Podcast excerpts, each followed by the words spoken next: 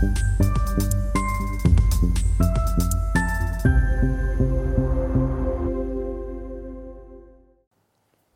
Bonjour, bienvenue sur Investir TV dans notre thématique idée de placement où un spécialiste de la finance, de la gestion de patrimoine euh, vient nous partager euh, une ou plusieurs idées donc euh, de placement, d'investissement.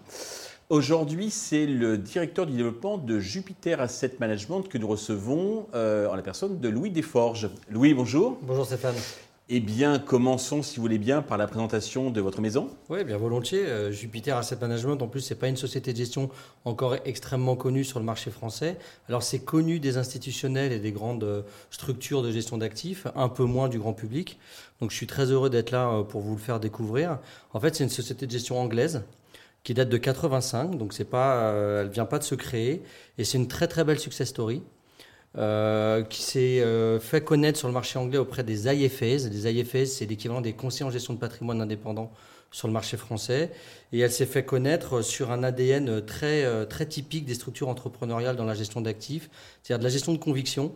La gestion de conviction, elle part du principe que les grands indices qu'on connaît tous, le CAC 40 et les autres, sont là plus pour nous évaluer que pour nous dire comment construire une allocation d'actifs.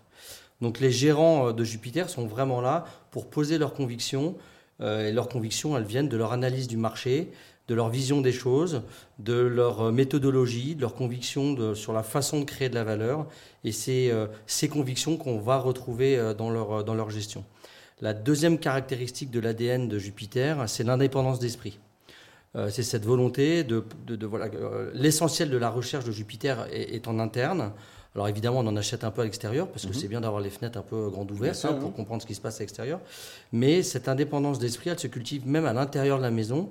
Typiquement, il n'y a pas de ligne du parti chez Jupiter. C'est-à-dire que vous n'avez pas une équipe d'analystes qui vont faire beaucoup d'études sur la macroéconomie mondiale pour aller dire après aux gérants quelles sont leurs grandes visions et qu'est-ce qu'il faut qu'on retrouve comme conviction dans leurs allocations. Chaque gérant est là parce qu'il a fait ses preuves, parce qu'on a détecté, enfin le management de Jupiter a détecté chez eux une vraie expertise dans leur classe d'actifs, euh, dans leur méthodologie, et ils sont là pour l'exprimer dans leur, euh, dans leur fonds. D'accord. Alors, l'idée de placement que vous avez choisi de nous présenter aujourd'hui porte sur les obligations, avec notamment euh, votre fonds Jupiter Dynamic Bond. Exactement, Jupiter Dynamic Bond. Écoutez, c'est un fonds obligataire euh, bond en anglais, c'est les, obligations. Mhm. Nous, on aime les obligations parce que vous savez, c'est le fameux triptyque euh, de l'investisseur. On va chercher un rendement, on va chercher une notion de risque. Hein. chaque société, chaque émetteur est noté en risque, et on va chercher une maturité. Et donc avec ces trois composantes, eh ben, on arrive à construire un portefeuille qu'on va pouvoir ajuster en fonction de notre lecture du scénario macroéconomique. Le fonds Jupiter Dynamic c'est un fonds carte blanche. Ça veut dire qu'il peut investir partout dans le monde, sur tout type de classe d'actifs obligataires. Vous savez que les sociétés, vous avez, euh, c'est considéré comme plus risqué, plus fragile. C'est ce qu'on appelle le high yield, le haut rendement. Mhm. Vous avez celles qui sont très bien notées, qui sont considérées comme des, un risque quasi étatique. C'est l'investment grade. Vous pouvez investir sur des États.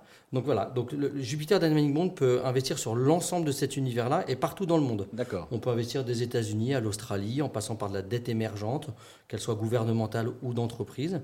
Et l'objectif du fonds, ben, ça va être de, de, de, de construire une allocation d'actifs qui nous semble la plus pertinente pour aller chercher ce fameux rendement obligataire en ayant une bonne maîtrise du risque. Donc euh, nous, on a une quand on, quand, quand, on s'est parlé, euh, j'ai insisté pour qu'on puisse parler de ce fonds-là parce qu'on mmh. que on sort d'une période très dure pour les gérants obligataires. 2022, hein. ça a été marqué par une très forte remontée des taux. Euh, une obligation, c'est une, une, une, une, division. Donc euh, quand les taux remontent, ça veut dire que le nominal baisse, mmh. hein, le dénominateur baisse. Donc c'est-à-dire que la valorisation de l'actif obligataire plonge. Or l'année dernière, les banques centrales ont procédé à des très très fortes remontées des taux. Elles l'ont fait parce qu'elles veulent contraindre l'économie, elles veulent réduire l'activité économique pour maîtriser l'inflation qu'elles ont vu euh, euh, partir euh, de manière beaucoup trop violente. C'est les États-Unis qui ont commencé, ça a été suivi après par les autres grandes classes d'actifs. Donc ça a été une année très dure pour l'actif obligataire, mais ça veut dire qu'aujourd'hui, quand on le regarde, les valorisations des obligations sont hyper attractives. Euh, et nous, pour nous, ça constitue une opportunité. Il ne faut pas trop regarder ce qui s'est passé en termes de performance, mais plutôt essayer de se projeter, de se dire là, est-ce qu'il n'y aurait pas des effets de rattrapage à aller chercher au moment où on se parle. Pour un véritable point d'entrée. Exactement, un formidable point d'entrée. Et ensuite, une fois qu'on a bénéficié de ce rattrapage, de se dire, ben, maintenant que j'ai cette classe d'actifs, elle revient à la normale et elle va pouvoir me redonner du rendement de manière assez euh, intéressante. Et nous, cette conviction, on la forge euh, vraiment sur cette notion de valorisation très attractive euh, qu'il faut aller chercher aujourd'hui. Et ça, l'Europe est très bien placée, notamment les entreprises européennes en termes de valorisation sont hyper attractives. Donc on en achète beaucoup, 50% du portefeuille, euh, c'est sur l'Europe. Mais en même temps, on est, nous, très contrariants dans notre analyse de, l'actualité, euh, enfin notre vision macroéconomique mhm. pour l'avenir.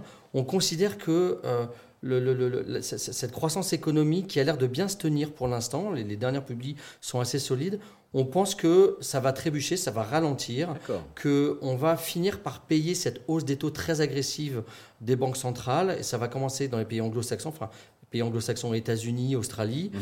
euh, puisque les banques centrales, c'est là qu'elles ont les premières remontées très fortement les taux. Mhm. Et pour nous, il faut 12 à 18 mois pour que l'impact se fasse pleinement ressentir. C'est-à-dire que c'est maintenant qu'on va commencer à avoir une activité économique qui va caler. C'est vrai que c'est un discours un petit peu contrarié. Bah, notamment en ce moment, les dernières statistiques euh, nous surprennent par leur résilience, euh, mais pour nous, c'est plus un effet euh, de début d'année, des effets de base de début d'année, que un effacement de cette conviction que on voit, on a des indicateurs, le marché immobilier américain va pas très bien, on voit les salaires qui plafonnent maintenant, le pouvoir d'achat américain est en train de baisser. Donc ça, c'est des, éléments qui nous permettent d'anticiper un ralentissement économique. Ça veut dire quoi? Ben, Ça veut dire que si ce ralentissement économique va se confirmer, ces hausses de taux vont s'arrêter. Ça, c'est ce qu'on appelle de la détente obligataire. Et c'est là-dessus qu'on peut euh, attendre un effet de rattrapage assez significatif. Donc, pour parler techniquement, ça veut dire que sur un fonds comme le nôtre, on a 50% du fonds sur, de, sur, sur, du crédit pour aller chercher le rendement. Mhm. Et le reste du fonds, il va chercher de la duration. C'est-à-dire qu'il va essayer de rallonger la, maturité du portefeuille pour être plus sensible aux baisses de taux qu'on anticipe. Au lycée. Ces baisses de taux, c'est les banques centrales qui à un moment vont arrêter de remonter les taux et pour nous pourraient basculer en fin d'année pour au contraire les réduire pour revenir aider une économie qui commencerait à trébucher. D'accord. Donc un fonds sur Dynamic Bond, pour nous, d'ici dans les 12 à 18 mois, c'est de la performance à deux chiffres pour aller chercher du rattrapage et du rendement. D'accord. Alors, vous avez un autre fonds un peu plus euh, prudent, toujours sur l'obligation. C'est, alors que j'ai dit dans le bon, sens, c'est voilà, Strategic Absolute Return Bond. Bien Parfait, exactement. Alors, donc le, Strategic Absolute Return Bond, on va l'appeler SARB. Voilà. Hein, pour, euh, par simplicité, ça, satisfera tout le monde. L'objectif du fonds, il est assez différent. Il est euh, de, de, proposer aux investisseurs plutôt une zone de repli. Des investisseurs qui, qui, qui, qui préfèrent avoir des liquidités plutôt en sécurité. Rien n'est absolu dans ce genre de produit, mais on a une approche beaucoup plus contrôlée en termes de risque, avec un accent euh, très fort mis sur la liquidité. Pourquoi la liquidité? Parce que ce fonds se veut être très agile. Hein, là où dans, SARB, dans, le, pardon, dans Dynamic Bond, on essaie mhm. d'avoir une vision vraiment de long terme et d'anticiper ces grands euh, mouvements macro, euh, dans SARB, on essaie d'être beaucoup plus momentum. D'accord. Donc d'être beaucoup plus dans, d'adapter beaucoup plus quasiment au jour le jour ou à la semaine le fonds à une évolution, à quelques chiffres macro qui font bouger les marchés. Réactif à l'actualité. Exactement. Mais quand on fait ça, il faut être très encadré en risque parce qu'il ne faut pas évidemment laisser la performance se déborder. Euh, on peut se tromper et donc pour ça, il faut que ce soit très ajusté. La particularité de, SARB, c'est euh, ce qu'on appelle un fonds euh, de performance absolue, absolute return en anglais. Mhm. Ça veut dire que théoriquement, le fonds peut être positif quel que soit le contexte de marché. Que les techniques de gestion qu'on utilise dedans nous permettent de nous mettre à l'inverse du marché si on considère qu'il va baisser. Voilà. Et ça, on peut le faire sur toutes les classes d'actifs obligataires. Donc c'est très diversifiant dans une allocation d'actifs. C'est ce qui permet au fond, l'année dernière, c'était une année euh, très dure pour tous les investisseurs, qu'ils soient actions obligataires. Bah, le fonds l'année dernière, c'est malgré tout 4% de performance. Positif. Parce que quand les taux remontent, on peut vendre le marché obligataire et du coup bénéficier de cette remontée des taux, ce qui est assez contre-intuitif. Voilà, donc, donc SARB, on est euh, vraiment voilà, dans la partie plus défensive des allocations d'actifs, cette capacité à être très décorrélée euh, du contexte et surtout très agile pour s'adapter à un contexte qui est par nature hyper, euh, hyper mouvant euh, quand on travaille dans la gestion d'actifs. Très bien. Louis, merci pour euh, ces idées donc, de placement et vos explications pédagogiques qui, je suis sûr, auront séduit nos investisseurs qui, qui nous regardent. Merci à tous de nous avoir suivis. Je vous donne rendez-vous très prochainement sur Investisseur TV avec d'autres idées de placement.